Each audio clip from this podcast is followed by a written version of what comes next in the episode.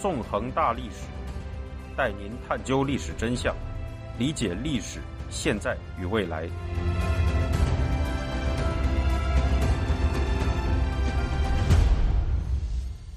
大家好，欢迎大家收听《纵横大历史》，我是主持人孙成。今天我们将继续进行韩战系列节目。在之前的十五讲中，我们讲述了韩战的起源、韩战开头十个月的进程与麦克阿瑟将军被杜鲁门总统免职的经过，也介绍了在这一时期内国际局势的演变。今天我们将进行第十六讲《大军决战上》。开始讲述发生在一九五一年四月至六月间韩战最大规模的战役。我们还是从一个历史场景开始说起吧。一九五一年四月二十四日，在朝鲜半岛中部的临津江南岸，刚刚渡江的中共第十九兵团第六十四军遭到了联合国军的顽强阻击。由于部队进展不利，该军的三个师拥挤在临津江南岸的狭长地带，兵力部署十分密集。在同一天。中共第六十五军的两个师也渡过了临津江，一时之间，在临津江以南二十平方公里的狭小区域内，竟拥挤着五个中共师、数以万计的部队。联合国军自然不会放过这样的好机会，在联合国军航空兵、炮兵火力的猛烈打击下，挤作一团的中共军遭到了极其沉重的打击。对于不少亲历当时情形的中共老兵来说，那时的情景如同梦魇。据时任中共第六十五军第一九五师师部军官的杜振英回忆，部队渡江时正遇上涨潮，桥是没在江水下的。美国大兵从飞机上投下燃烧弹、汽油弹，有个卫生队六十一个人几乎全炸死在那里，江水都染红了。指挥此战的中共第十九兵团司令杨得志在其回忆录中说：“五个师拥挤在临津江南。”约二十平方公里的狭长地区里，遭到了敌炮兵、航空兵的火力突击，伤亡很大。现在想起来，依然是十分痛心的。对于此次作战的伤亡，中共官方一向讳莫如深。然而，从上述描述中，不难看出中共军在此战中的惨重伤亡。事实上，中共第六十四军和第六十五军在临津江一带的遭遇，仅是一场庞大攻势中的一小部分。这场由共产集权阵营发起的攻势，被联合国军称为“春季攻势”，共产集权阵营则称之为“第五次战役”。面对联合国军的优势火力，中共北韩联军在这次攻势中集结了规模空前的兵力，试图以不计代价的疯狂冲击击败联合国军，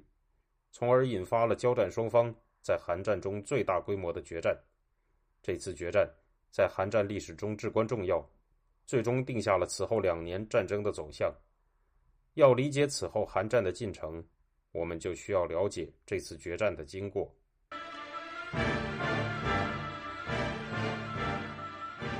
如上一讲所述，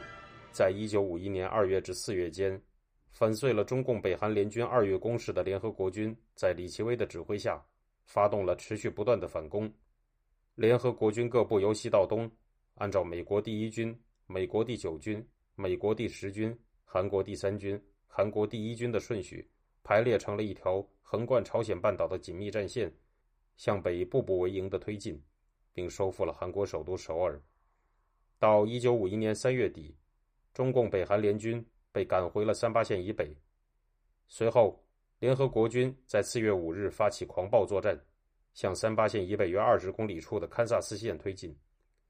由于左翼的美第一第九军进展迅速，李奇微又依次命令左翼部队向更北面的犹他县和怀俄明县进军。四月二十一日，联合国军中央和右翼的部队已经身处堪萨斯县，而左翼部队则开始从犹他县向怀俄明县进攻。第二天白天，美第一第九军遭遇的抵抗变得激烈起来，在交战中。联合国军抓获了数名来自中共第三兵团和第九兵团的战俘，这确凿无疑地表明，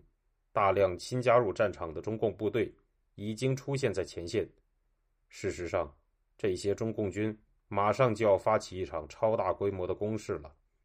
对于这次攻势，中共北韩方面早在1951年3月上旬就开始了策划。如前所述，在一九五一年二月，中共中央军委将第一野战军第十九兵团、第二野战军第三兵团和第三野战军第九兵团编为第二番部队，将华北野战军第二十兵团和临时抽调的四个军，连同第十三兵团的四个军编为第三番部队，陆续派往朝鲜半岛，从而实施轮番作战。到三月底，中共第二、第三番部队都进入了朝鲜半岛，其中第二番部队开往前线，准备接替疲惫已极的第十三兵团。在同一个月。彭德怀电令第十九、第三、第九兵团指挥人员，表示这三个兵团应在联合国军持续北进的情况下，将其诱至便于歼击地区，而后发起歼灭作战。此时战场上的中共军兵力已达到约一百万，北韩军也拥有三十五万兵力。坐拥一百三十余万大军的彭德怀，一改此前的谨慎，也变得狂热起来，认为中共北韩联军。已经足以发动一场大规模的攻势了。四月六日，所谓的中国志愿军司令部召开党委扩大会议，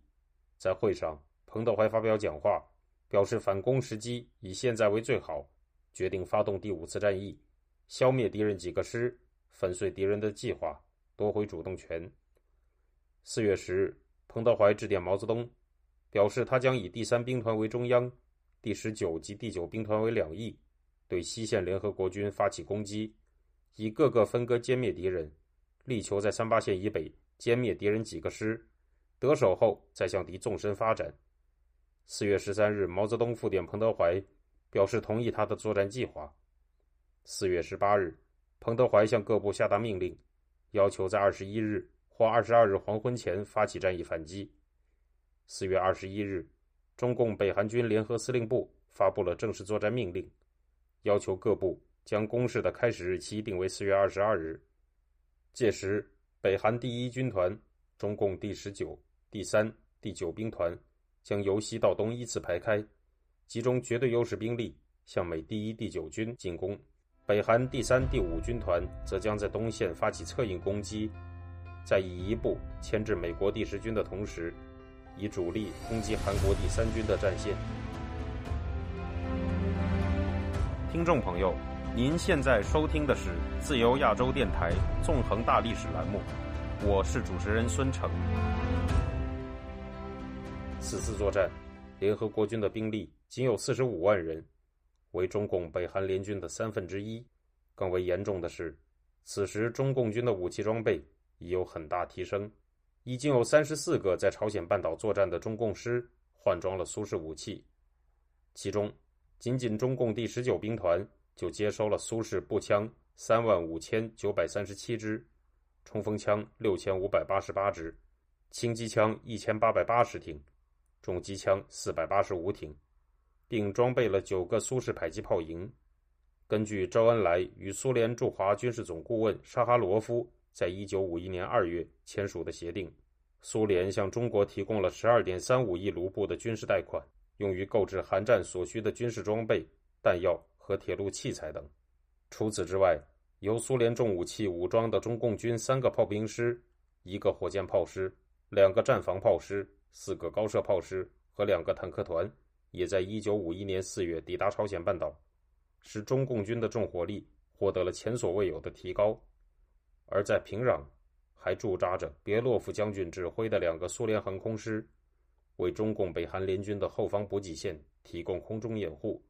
可以说，此时中共军的装备水平与此前相比已经有了质的提升。在发起第五次战役前夕，中共军中普遍存在着乐观和自大的气氛，气焰非常嚣张。中共第十九兵团司令杨得志在其回忆录中称，当他向该兵团师以上军官传达作战命令时。军官们听说第十九兵团将担任西线主力突击任务，纷纷表示要用实际行动回答上级的信赖。根据广为流传的说法，在战前动员会上，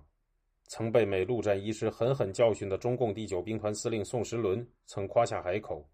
说：“我兵团入朝第一仗，要不是衣装单薄被冻得伸不开手，美军陆战一师早就见了阎王。现在天气暖和了，非得可了劲儿的。”替牺牲的战友们报仇不可。至于中共第三兵团副司令，人称“王疯子”的悍将王进山，更是口出妄言，粗卑的称：“他们有多少兵？加上李承晚的伪军，还抵不上咱们的一个军区，不够一个淮海战役打的。我看把美军赶下海不成问题。朝鲜有多大个地方，在三八线上尿泡尿就能滋到釜山去。”